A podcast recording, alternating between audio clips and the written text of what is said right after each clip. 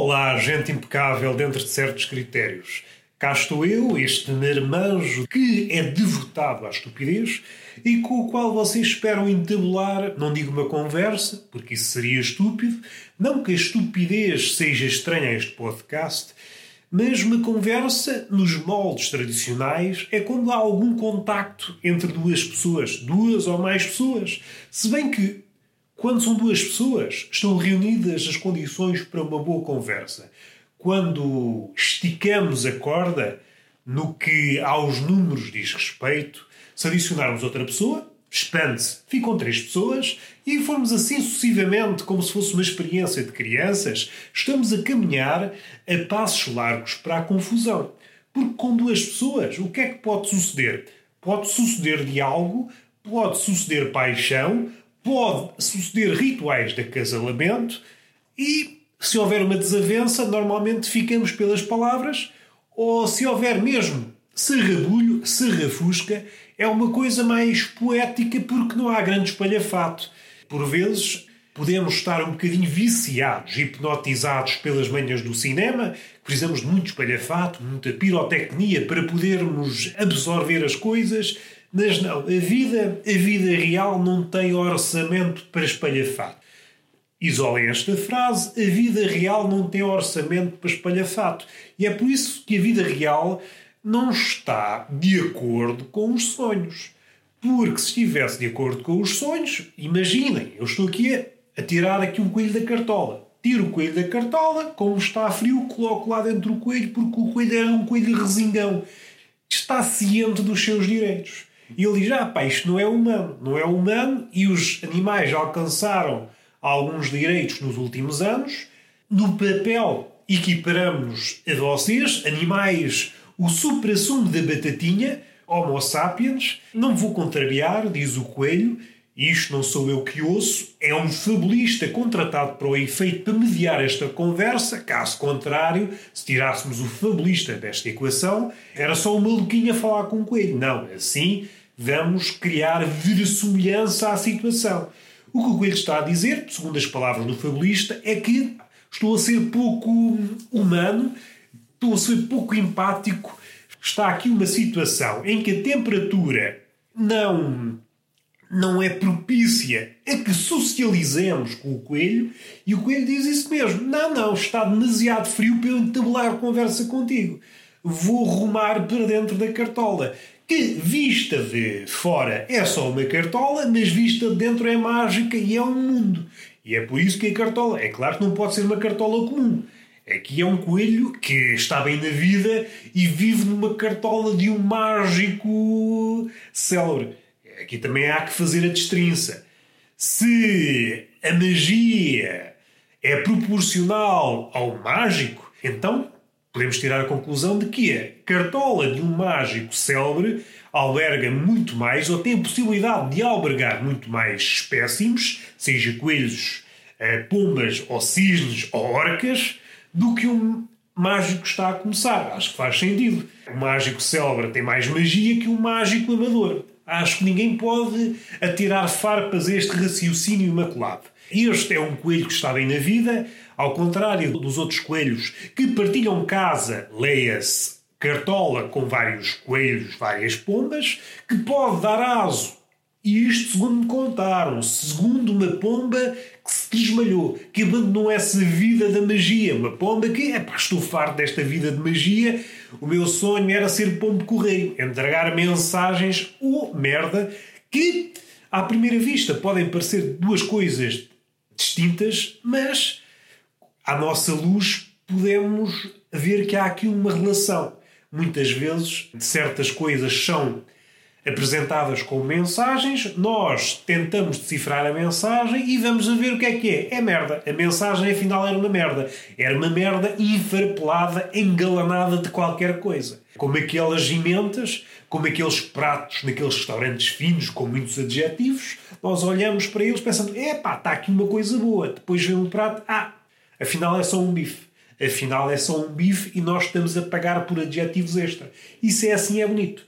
O que contraria aquela ideia dos escritores e dos poetas, que o poeta tem a mão mais firme no que toca à escolha da palavra, usar uma expressão de Eugênio de Andrade, esse nosso grande poeta, um dos poucos poetas da luz. Normalmente os poetas são mais avessos à luz, estão mais no domínio das trevas. Para citar alguns exemplos, talvez possamos citar três, não me lembro de mais nenhum, até porque são escassos. Eugênio de Andrade, Walt Whitman e Emerson. Não me lembro assim de mais nada. Não há assim grande coisa. Poeta pode parecer um bicho que é singular, mas herdou muitas das características do homem, que é um ser que caminha não em direção à luz, como seria de esperar, mas em direção às trevas. Será que a morte é a última sala? Vou morar aqui até morrer. Ah, vais morar aí até morrer, mas depois mudas. Mudas porque a morte é a última morada. E isto leva-me aqui a um pensamento, não sei se é digno de nota, mas vou verbalizá-lo. Se a morte é a última morada, a morte é a vala comum das almas. Supondo que a alma existe, morremos, alma, as almas vão todas para o mesmo sítio. Nós pensamos, ah, vamos para o céu, vamos para o inferno, e vai saber, não. Chegamos ao sítio onde chegarmos, um sítio qualquer, talvez ainda não tenha nome, chegamos lá, imaginem, está um anjo, e nós chegamos, ah, estou aqui muito nervoso, não sei se vou para o céu, se vou para o inferno. E o anjo, com aquela cara de quem já está, já está farto de virar frangos divinos. Não, não, isto do céu e inferno, sim senhor, vocês não sei se você leu as brochuras que nós mandamos e até posso especificar que eu estou aqui, estou a abrir-me para as almas, diz o anjo. O que sucede é que nós enviámos uma brochura, lá para baixo. E depois o homem, como achei, pá, só uma brochura. Não, isto tem que dar, vamos alargar, vamos tornar isto copioso. E então surgiram os escritos, as Bíblias e o Corão e essas direitas todas.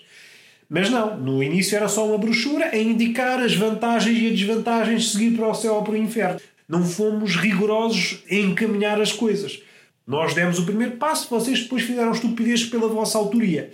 Vamos lá resumir, nós temos tempo. É a eternidade, mas mesmo assim é uma coisa boa se vista à luz de um estúpido, mas se vista à luz de quem trabalha, e quem trabalha aqui sou eu, é chato. Quando uma pessoa é mortal, consegue fazer um horário como deve ser. Agora, quando uma pessoa é eterna, é pá, o patrão, o Senhor Deus, ou a morte, é um casal, não sei se você sabia, abusa, abusa de uma pessoa. Quando sabemos, olha, estamos há mil horas a trabalhar seguidas. E isso, parecendo que não, mesmo para uma pessoa eterna, mesmo para uma pessoa eterna faz varizes. Não estou aqui a queixar, embora me queixe. Eu sou assim, eu sou assim.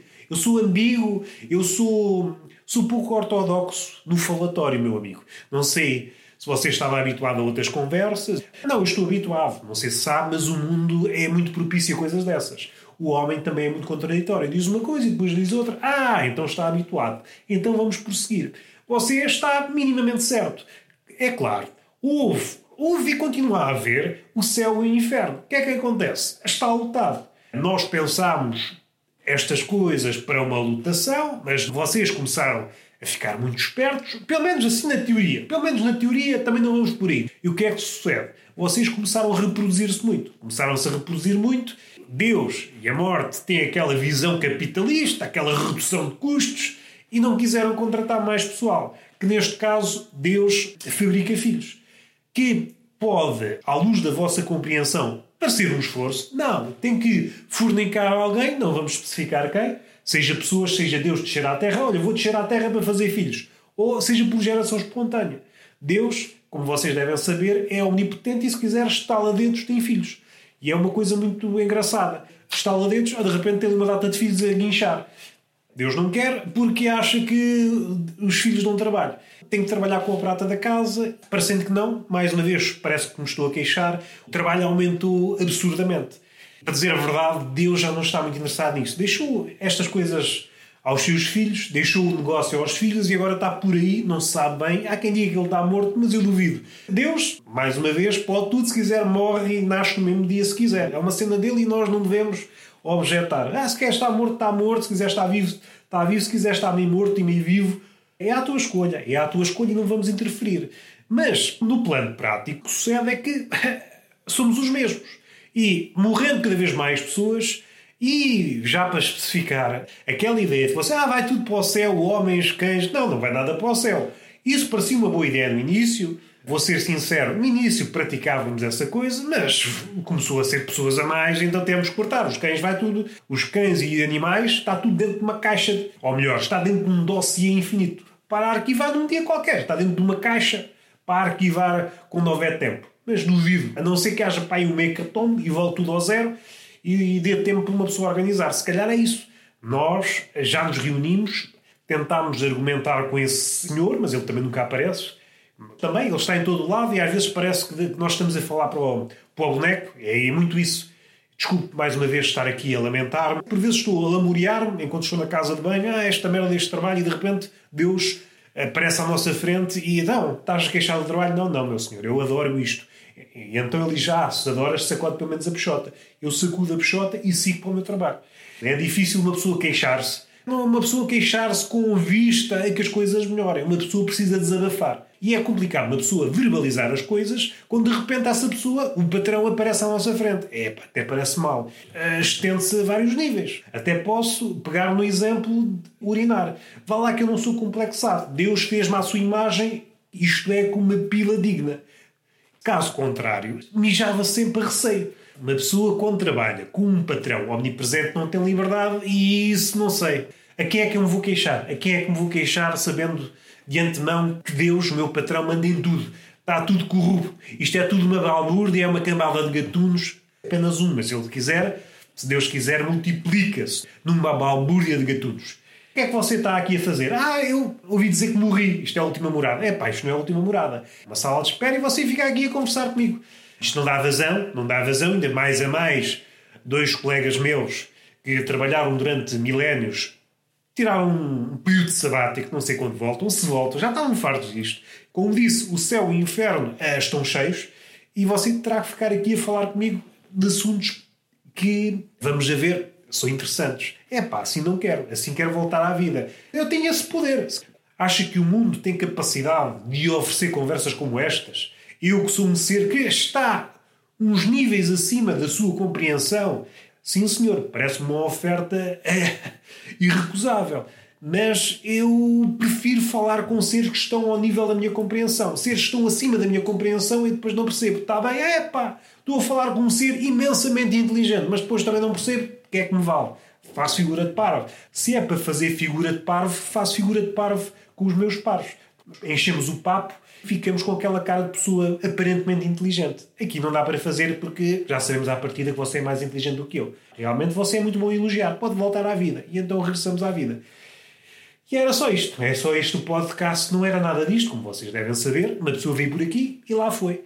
Falámos do coelho que está bem na vida, que partilhou a cartola antigamente com vários, vários coelhos e pombas. É uma cartola grande, é uma cartola luxuosa é aquele, aquela palavrinha luxuoso ou luxo, que é uma coisa que é rara, a não ser que seja para apodar novelas da TVI. Se for uma novela da TVI, alguma coisa que tenha a ver com a TVI, é sempre cenário luxuoso, uma ideia luxuosa, é tudo luxuoso. Uh, qual é a trama? São duas pessoas à cabeçada, mas é um elenco luxuoso. Que é duas pessoas, nunca ouvimos falar. Vendiam castanhas, não tenho nada contra as pessoas que vendem castanhas, mas talvez a palavra luxuoso ou luxo não seja bem emprego. É uma ideia que eu tenho. Uma ideia que eu tenho, se calhar estou errado.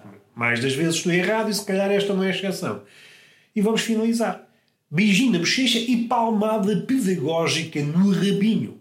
É uma pedagogia mínima porque vocês já não estão capazes de receber aquela pedagogia graúda. Não, o cérebro já está cansado, já estamos avançados nas horas e vocês só querem receber uma dose mínima de conhecimento. E assim é que é bonito. Até à próxima. Até à próxima.